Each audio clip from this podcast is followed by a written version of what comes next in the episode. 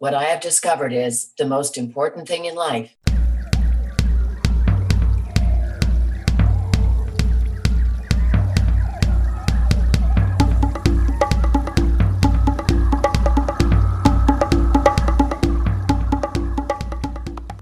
Oh, hey, and welcome back to the Wild Business Growth Podcast, presented by Hippo Direct. This is your place to hear from a new entrepreneur or innovator every single Wednesday morning who's unleashing creativity to grow their business. I'm your host, Max Brandstetter, digital marketing dude at Hippo Direct, and you can email me at max at hippodirect.com with any questions on digital marketing or podcasting. This is episode number 33, and boy, do we have something seriously cool for you today. Our guest is Susan Bennett, and she is the original voice of Siri. She's been featured on more TV shows than most people you know, and on more iPhones than everyone you know. Hear how she became Siri, what her life is like, and what you can do to break out of your comfort zone. It's Seriously Susan. Enjoy the show. Alrighty, we are here with an incredibly special guest. Seriously, Susan, Susan Bennett, the original voice of Siri herself. How are you doing today, Susan? Hi, Max. oh my god, that that probably never gets old, does it? Not for some people.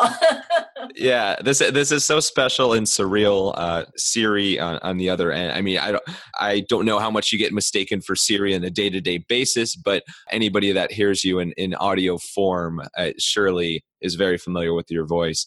Uh, I, I'm very excited for our interview today, and we'll talk a little bit about your journey, a little bit about the industry as a whole, and some other fun stuff. Just to get us started, you know, the first thing that is on everyone's mind how did you become Siri? How did that process get started?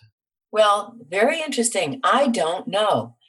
uh, you know, Apple has never really disclosed how they ended up choosing the voice. And I never worked directly with Apple. And I've spoken to other original Siri voices. Of course, there was more than one. I was the English voice worldwide.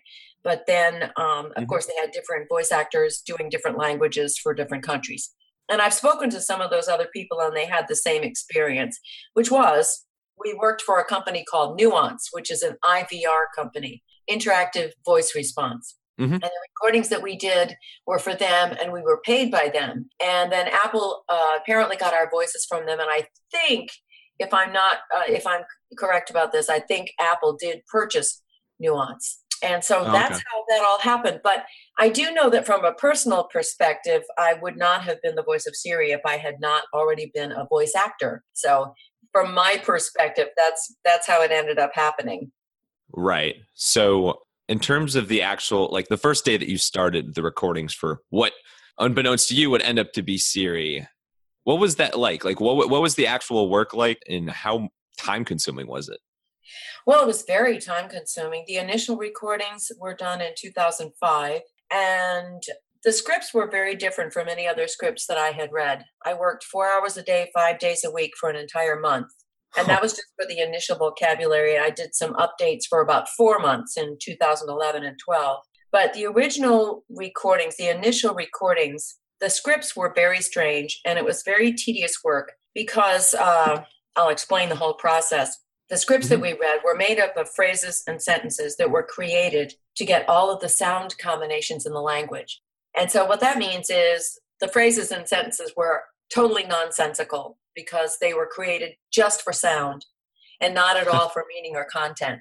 So, I was reading stuff like cow hoist in the tub hut today militia oi hallucinate buckra okra ooze and then there were repetitive things where you're trying to get different vowel sounds within a particular word. So you'd read something over and over, like say the shrouding again, say the shredding again, say the shredding again, say the shredding again, say the shredding again, say the shredding again. So it was extremely tedious. And yes, I, I, I do attribute any kind of uh, loss of gray matter to that particular experience. well, I, I think you, I think you still have plenty of gray matter. Oh, thank you. There's, there's a little bit left, yeah. But yeah. anyway, those recordings were done, and afterwards, technicians and computers would go into the recordings, extract sounds, reform these sounds into new phrases and sentences, and these are what ended up on our devices. It's called concatenation. Uh, so Siri was the first concatenated voice that sounded human and that you could interact with. the older concatenated voices sounded like this hello how are you very robotic sounding and uh, you know i don't think people realize that that siri was sort of the first public manifestation of ai and they've been working on ai since the late 60s or early 70s so it took many many years to create siri and uh, so that's why she was so iconic. Suddenly we had this this little computerized phone system that could talk back to us. yeah, yeah, and, and, everyone is is familiar with her. But though I, I'm just blown away from those sentences that you mentioned that you had to read, you know, before everything was concatenated.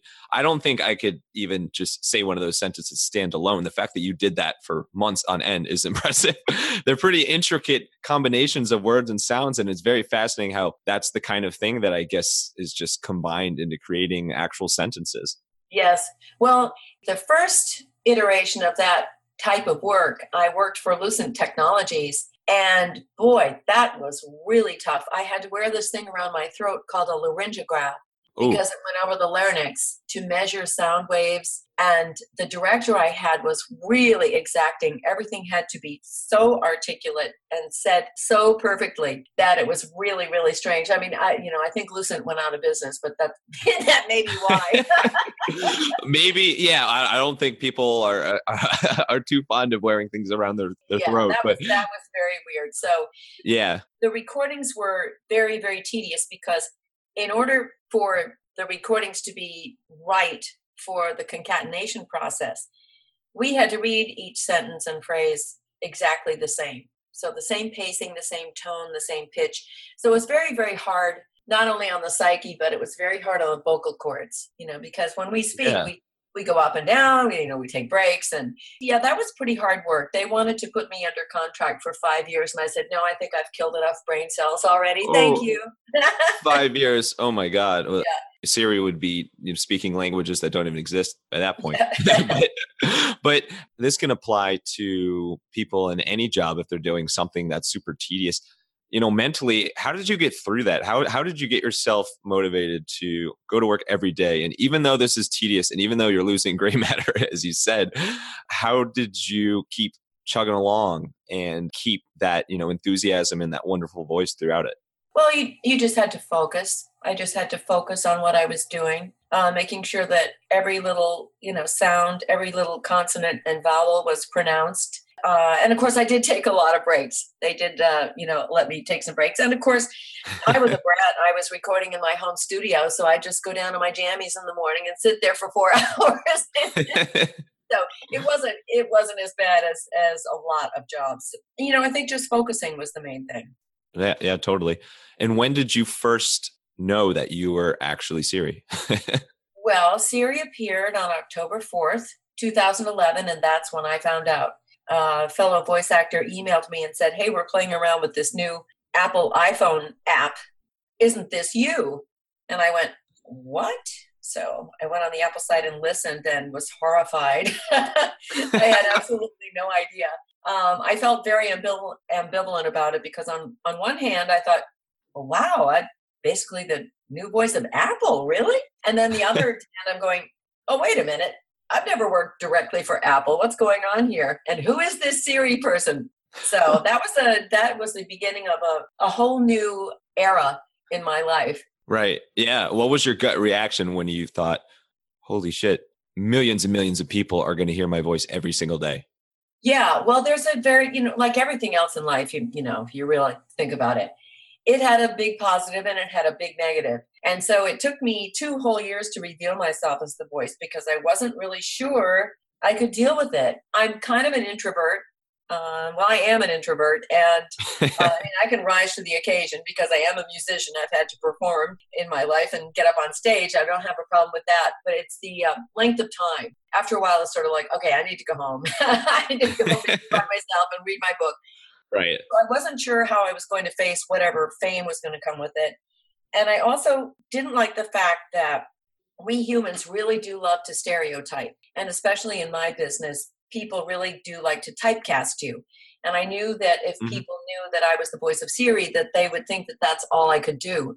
Um, especially in our very ADD culture now, people really don't spend time looking into what else you can do. It's sort of like, oh, she's Siri. Well, never mind. you know, or or like she's Siri. This is the coolest thing in the world. Yeah, she's Siri, but oh well, she's Siri, so she works for Apple, and that's that. So uh, yeah, I really had to do a lot of soul searching. It took me a long time, and mm-hmm. finally, my husband and son you know the females in my life were you know were very understanding of me and my but my husband and son said you're an idiot this is a huge opportunity you need to do this finally they got through to me and they were right sometimes when you step out of your proverbial comfort zone the universe is with you and that's what happened to me. Yeah. Very grateful to old siri. It's an amazing story and it's it is very cool that you've made that jump. But i'm curious before we get into that for a little bit i'm curious how much does it affect you now on the day-to-day basis? Like when you're at the grocery store do people recognize your voice or is it kind of incognito?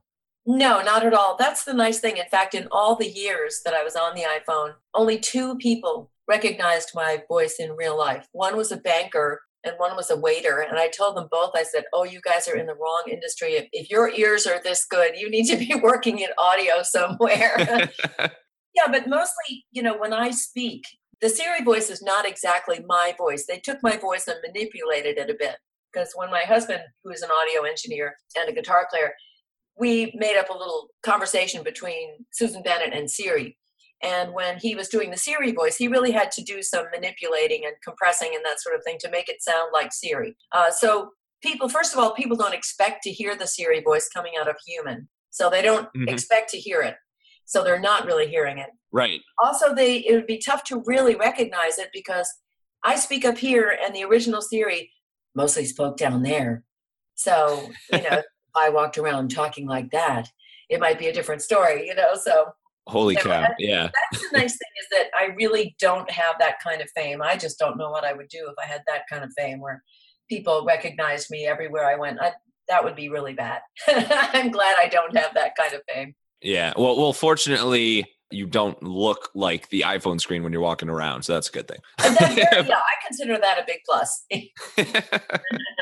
so you mentioned that you you finally made that jump after you thought about and did some soul searching. You finally made that jump and got from from out of the voice booth to on stage in these speaking events. What's the biggest difference you've noticed from speaking into a microphone in a booth like we are now versus speaking to a crowd of people? Oh, it's a night and day. Uh, first of all, the um, from a vocal point of view, it's a totally different approach. Speaking events, of course, you still have a microphone. It's not quite as far as theater. Of course, they're mic'd in the theater now too, but mm-hmm. you know, in the theater, you really have to project. And when you're in a big dealing with a big audience, you have to project. Whereas in front of a microphone, you really have to be careful not to project too much. Uh, a little is a lot in front of a, a microphone in a small booth. So it's a it's a totally different approach. I want to transition a little bit into the industry as a whole, the the voice industry, and, and what we're seeing with this boom of audio now, especially with assistants like Siri and you know you got Alexa. You have so many smart speakers nowadays, and podcast listening has increased like crazy. So I want to dive into that a little bit for anybody that is interested in a career as a voiceover artist or has their own podcast or anything like that, what tips do you have as far as making sure that you sound your best as much as possible? Like, do you have any routines? Did you, you know, is there anything you drank, something like that for your vocal cords? Well, I think first of all, you have to try to take care of your voice. Uh, don't overuse it. Try to use it intelligently. Don't do stuff like sugar, dairy, and alcohol. So, in other words, don't have any fun. I was going to say, yeah, I, uh... yeah. No, there are, there are certain vocal exercises that you can do, and, and that I like to do to warm myself up. But as far as the voiceover industry, it, it's totally unrecognizable from when I broke into it because there used to be a structure and now there really isn't a structure. It's sort of like I call it the wild west of voiceover now because everybody wants to get into voiceover. Everybody wants to get that one commercial that's going to pay them a hundred grand. And so everybody is getting into it. So you've got a lot of amateurs involved and you've got all these websites like voices.com and voice123 and the structure in the past was that the director, the writer, producer, whatever would go to your agent and say, okay, this is what I'm looking for and the agent would come up with 10 or 15 people and say, and have auditioned those people. And I was exclusive with an agency here in Atlanta for many years. And so that exclusivity helped me as well because my agents would say, well, you should really talk to Susan Bennett because she's very versatile. She takes direction well. She always shows up on time, blah, blah, blah. I had a lot of help at that time. Now you're really on your own. In order yeah. to compete in today's voiceover world, you really do need to have your own setup. And of course, it's never been easier than, uh, you know, ever to have your own setup. You just need a smartphone, a mixer face, um, a good microphone, and a closet, basically. And uh, yes, and and internet connection, you know. And uh, so it's it's totally totally different. From my point of view, tips. All I can say is that voiceover is a lot more than just having a good voice or an unusual voice. Um, you start there, but basically, for a lot of what you're trying to do, and you really have to there's a lot of competition so you have to be good at what you do so from my point of view you want to start with having the skills you know one of the skills is being able to read well you know and have mm-hmm. the vocabulary to be able to sit down and just you know read something cold you know it's not as vital as it used to be you know when i started out i used to have to read whole paragraphs or whole pages without a mistake because it was being put onto tape you know and people right. you know, didn't want to have to splice the tape and uh, every time you made a mistake now of course you know everything's digital and everything's done with the computer and it's so much easier and quicker uh, so it's, right. it's totally changed and and basically you don't really have to be quite as professional as you used to have, have to be but you still have to be able to act and you still have to be able to take direction so i always encourage people to take classes of any kind whether it's with voice coaches or you know group coaching but also acting classes being able to really express yourself, especially just through the voice. And for any of your listeners who are really, really interested in this, go to my website, susancbennett.com, and contact me through that. And I'd be happy to send you a doc that I put together uh, to tell you how to go about doing this if you're really serious about it.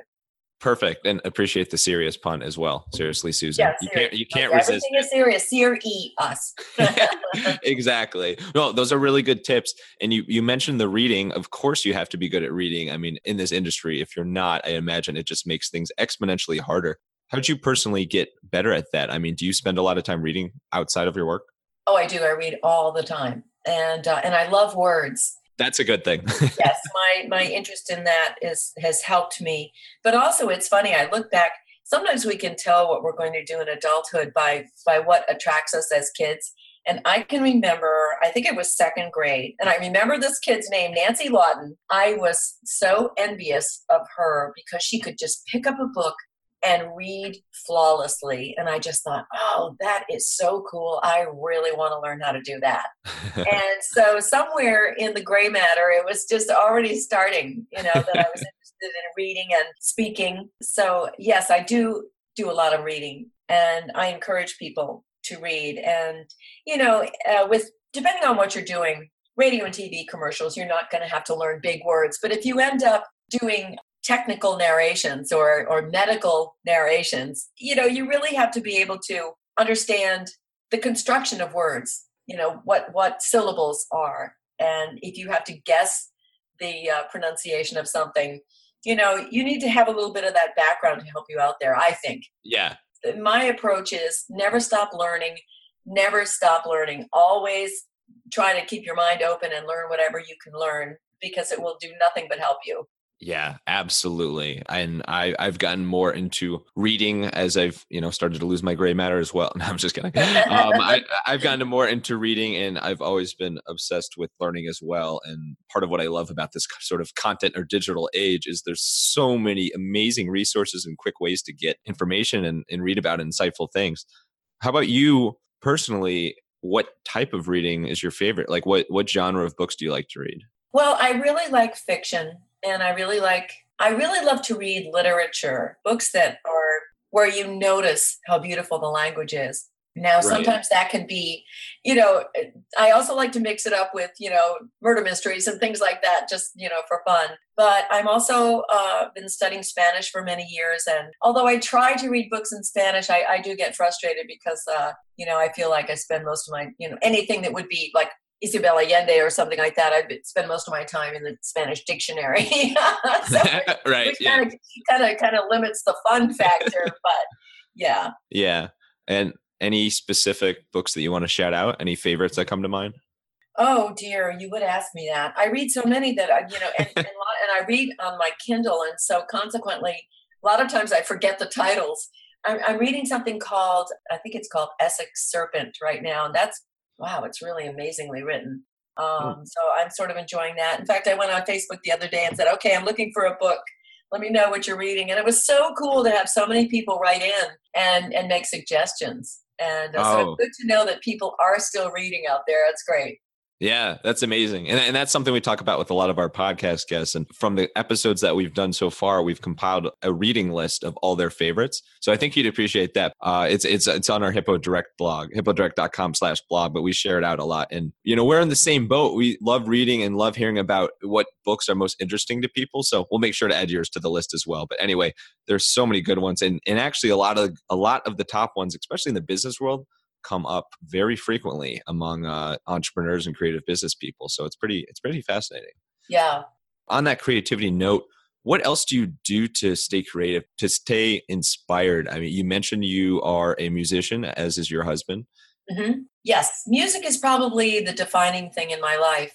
And it was the thing that actually led me to voiceover because uh, I was started playing the piano by ear when I was about three or four and uh, my parents were not musical so a next door neighbor heard me playing on this toy piano and he called my parents and said i think you have a musical child. She's she's playing songs on this on this one octave piano. I think so yeah. Yeah and uh, he was an elderly man and he was about to move and he gave me his upright piano. And so i started taking piano lessons which i did for oh gosh i think about 12 years and uh, so i play piano and and uh, keyboard bass and sing. And uh, my husband and I had a, a, private event band for a couple of decades actually, and now we're just playing for fun, really. Uh, he he works, you know, regularly, uh, still playing music, but right. We work together in a band called Boomers Gone Wild, and we play nothing but 60s and 70s rock and soul music and it's so much fun because everybody in the band plays by ear and so people shout out requests and we just kind of bumble through it it's just, just a lot of fun Oh, that's awesome. That's so cool. And and I mean, I love the tie-in between the voiceover business and the music business. I mean, it's a, they they go hand in hand. But Boomers Gone Wild, I love that name. Is there a place that people can check you guys out? Yeah, we play once. We play the first Sunday of every month, unless it's an odd time, and we didn't play Super Bowl Sunday. But the first Sunday of every month in Dahlonega, Georgia, which is about an hour north of Atlanta, mm. in a little club called the Crimson Moon, and it's very, very cool. Awesome. And, are you guys on YouTube? Is there any videos of you or, or places online, or, is it pretty offline? Unfortunately, the videos are just are pretty uh, raw. oh, okay. yeah, yeah. I, I, we don't okay. have any you know uh, promotional materials let's put it that way it's really strictly a fun thing yeah also on this creativity note how about people who was the most influential for you to start speaking into a microphone and get into this voice world in the first place well, I got into it by accident. I used to work, there was a fabulous studio in Atlanta called Doppler Studios, and they were there for close to 50 years. They just closed a couple of years ago. And I used to work there all the time during a time when you could actually have a career singing jingles, um, which is yeah. what I do. And I, I sang lead on a lot of things, and I also sang in groups. And one day we had finished singing for a particular product, which I don't really remember. must have been a fantastic product. Yeah, it really must have impressed me. But uh, the, the um, voice actor didn't show up to read the copy for the spot. So the studio owner at the time, Pete Caldwell, said, Susan, you don't have an accent. Come over here and read this copy. And I was able to do it pretty easily. And I thought, oh, ding, ding, ding, because, you know, we're all freelancers, always, you know, scraping and scrabbling, looking for more work. So I thought, oh, I can do this. So right. I got a voice coach and then a talent agent, and I've been doing that ever since. Wow. And so, well, let's go back to like when you first recorded for Siri, for example. If you were doing that four hours a day, outside of those four hours, how much time were you spending on, you know, with a voice coach or focusing on your voice and making sure that you were ready for when you were on and actually recording? Well, you know, it's a funny thing. There's a fine line between doing too much work and um, not doing enough work because you know your vocal cords you can strengthen them by working you know make sure you're using them correctly right i really didn't do a whole lot outside of the siri recordings when i was recording those initial ones it was July of 2005, and the summertime is a, a, typically very slow time for voice work. You know, any kind of advertising, they don't, you know, start up again till late July or 1st of August for back to school type things. And mm-hmm. so I really didn't have a lot of other work. I was working with my band on the weekends. But yeah, that work was very exacting and was very, very tiring. And so I didn't do a lot of outside work at that time. You just you know i basically went i i worked those four hours and then i basically shut up for the rest of the day. Ready for the next day. Yeah yeah. And you have to know yourself. Yeah. you have to know yourself. I've had to fight allergies you know all my life too and so you really have to know yourself and your limitations and what what works for you. As in life everywhere you get to you know know yourself know know who you are and what you need. Yeah. I think the vast majority of people would be shocked to know that siri has to battle with allergies. Well, it's not as bad as it used to be. That's the nice thing about allergies. Sometimes, you know, your body supposedly changes completely every seven years. So the things mm. I used to be horrifically allergic to I, are no longer a problem. So that's that's a big plus. That's good. Yeah, it's an ongoing battle for myself as well. I cannot because springtime is very rough. Let's just say that. Can you imagine getting a 100% open rate on your next marketing message? Well, you can with extra large postcards that are impossible to ignore. Hippo Direct can help you find the perfect list of proven direct mail responders. We can even help lay out and design the postcard for you. Check us out at hippodirect.com. Let's transition here, just a couple quicker segments here before we wrap up. Uh, the first one is a recurring segment we do, which is the Wild Business Shout Out of the Week. The Wild Business Shout Out of the Week! Wild Business Shout Out of the Week. This is where we talk about a, a marketing campaign, advertising campaign that stuck out to us and why. So there's a pretty historic one that we were chatting about earlier. You want to talk about that for a little bit? Yeah, it's funny because I don't pay as much attention to uh, commercials as I used to because, you know, thanks to Netflix and Amazon, you know, most of what I watch is commercial less. but yeah. I'll have to say I was extremely impressed by the Got Milk campaign because not only was it just you know ubiquitous it was everywhere. It was very prevalent and people just locked onto it right away and remembered it.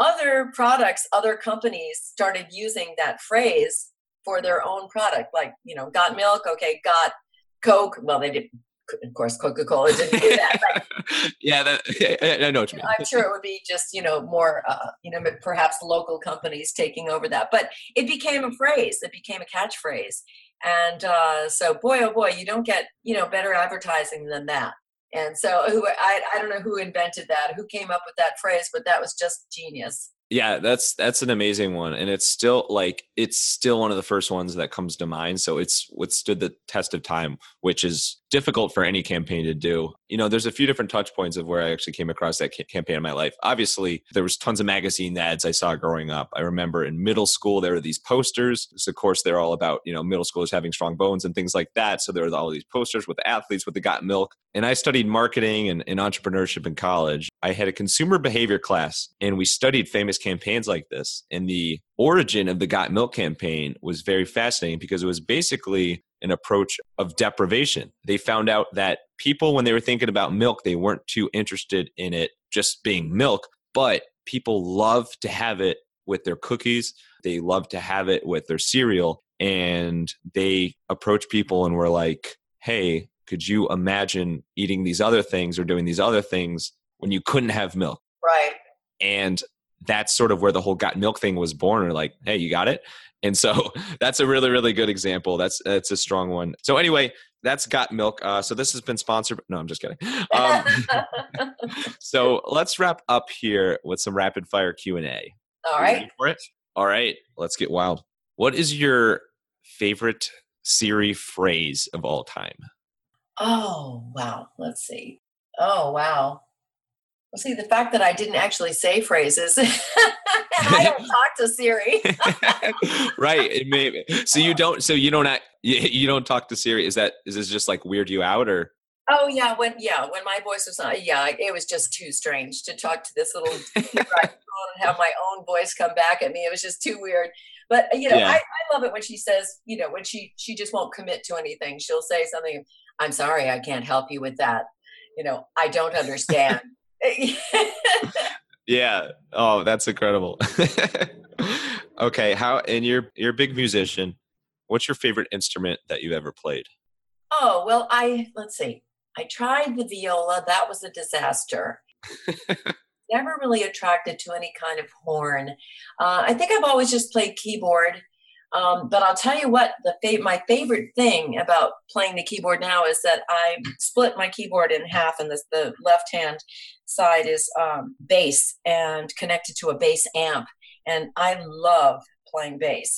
Oh. That's really a favorite thing for me. And I've done it so much now that I had to play a gig for New Year's Eve, and they had a bass player, and I was just supposed to play incidental keyboard, and I really felt like I had to tie my left hand behind my back. yeah. I think probably my favorite instrument of all time though is guitar. And my husband is a fabulous guitar player. I I can play the guitar, but I don't do it often enough to be be good at it. Mostly just play keyboard. I'm I'm I'm sure you're better than you say you are. But actually, uh, a, a little behind the scenes here when we did our our brief sound check, your husband was actually playing guitar in the background. right, right. Yes, he was in the basement. He was really uh he he was up to eleven. Let's put it that way. yeah, I thought. Uh, yeah, I was expecting to hear the voice of Siri, and I heard a, a fantastic guitar solo. yeah, yeah. Okay, what is your favorite Netflix show? Oh, Netflix show. Well, you mean just uh, streaming in general? Yeah, well, you mentioned Netflix earlier, so I'm not sure if it's, it's Oh, shows okay. or movies that you watch, but anything that comes out to you that. Oh well, you know, I think probably my favorite series. It's a it's a toss up between The Sopranos and Dexter. Oh yeah, classics. And I know sort of like, oh, Siri is kind of macabre. you watch out for Siri. She knows where you live. and she Oh my does. god. Yeah, But, she does. uh, She yeah, she's in your pocket or purse all the time. yeah, I love those series, and I, I hate the fact that I know them so well that I can't go back and watch them right now because it's uh, you know I just know them too well. But the acting is just incredible. yeah. We enjoyed The Americans, Mm-hmm. And as far as um, I love movies, really love movies, and Oh yeah. What's your favorite? well, right now uh, it's neck and neck between Bohemian Rhapsody and Green Book, Oh and I really hate that there weren't that many really stellar movies in 2018 to me. And so I, I really hate that those two fabulous movies are really pitted against each other. And I'm really sorry that Rami Malek and, and Viggo Mortensen can't both win. right. My parents are incredibly huge Queen fan, and I like Queen as well. But they saw Bohemian Rhapsody like the first weekend it came out, and they just could not speak any higher of it. Apparently, he did an incredible job. yeah, Rami Malek. And I, from what I read, or someone told me that he spent four years working on that character. And I'll tell you what, he looked just like Freddie Mercury. And he even did some of the singing. And you Yeah. couldn't tell. You couldn't tell which was Freddie and which was Rami. So, I mean, that, that was just an incredibly stellar performance. Really amazing. I trust your kind words towards him because you must have a pretty good ear when it comes to audio. Well, the thing is too that there, I don't. There's there's something about his performance. There's something about that movie that you can watch it over and over again. It's just very compelling, very compelling. And there are a lot, a lot of things about Freddie that you just don't know.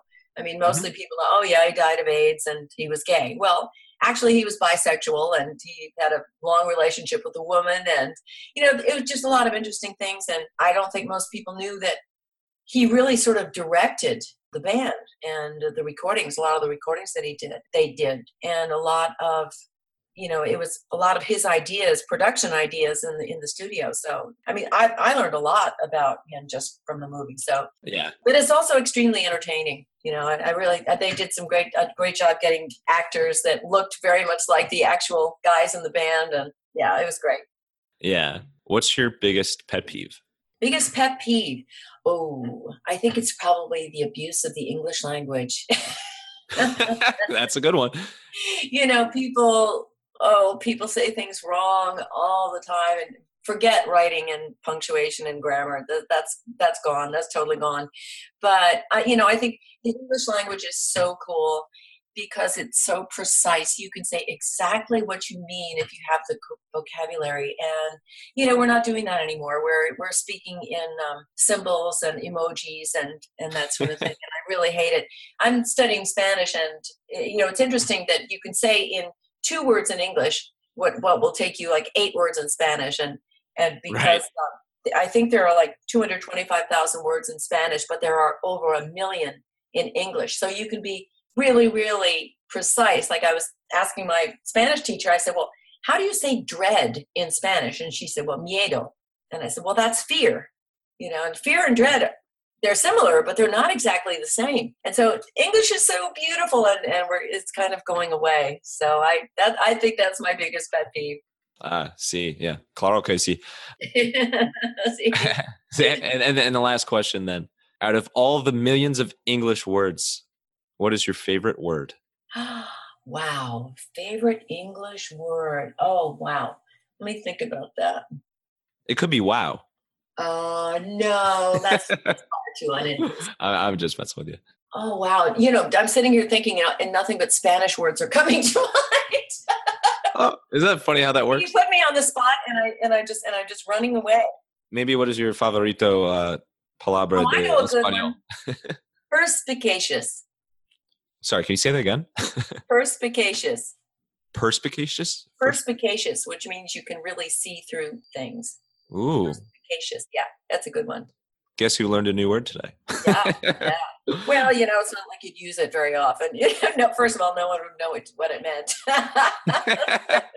That's a great one. Cool. I, I love all these weird words, and it's funny in Spanish you know, I learned it from the beginning. I mean, I learned it. I didn't just learn phrases, I learned the actual verbs and the conjugations and the, the grammar and syntax and all of that. And it, it's really funny the, the words that will stay in my memory. I, I have some just weird words that you almost never use. So I just have this weird thing about words. So yeah, well, it's a good skill to have. It's fun. I find at least it's amusing, and I'm, yeah. at least I'm using my brain, which is very important. Use your brain.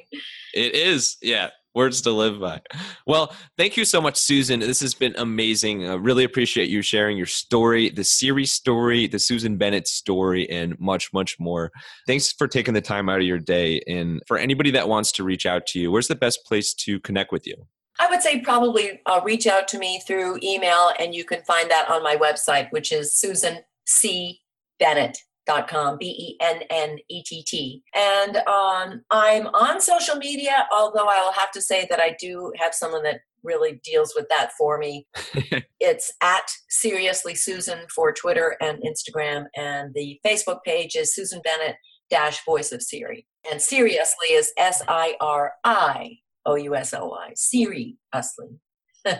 well, I'm a huge fan of the pun as well, so I appreciate. Oh, good. well, there you go. Yeah, but I notice. I mean, you have yeah. Let's just say a few Twitter followers. Uh, how how much does that impact your day to day? I mean, are you involved with that at all, or is it all your partner?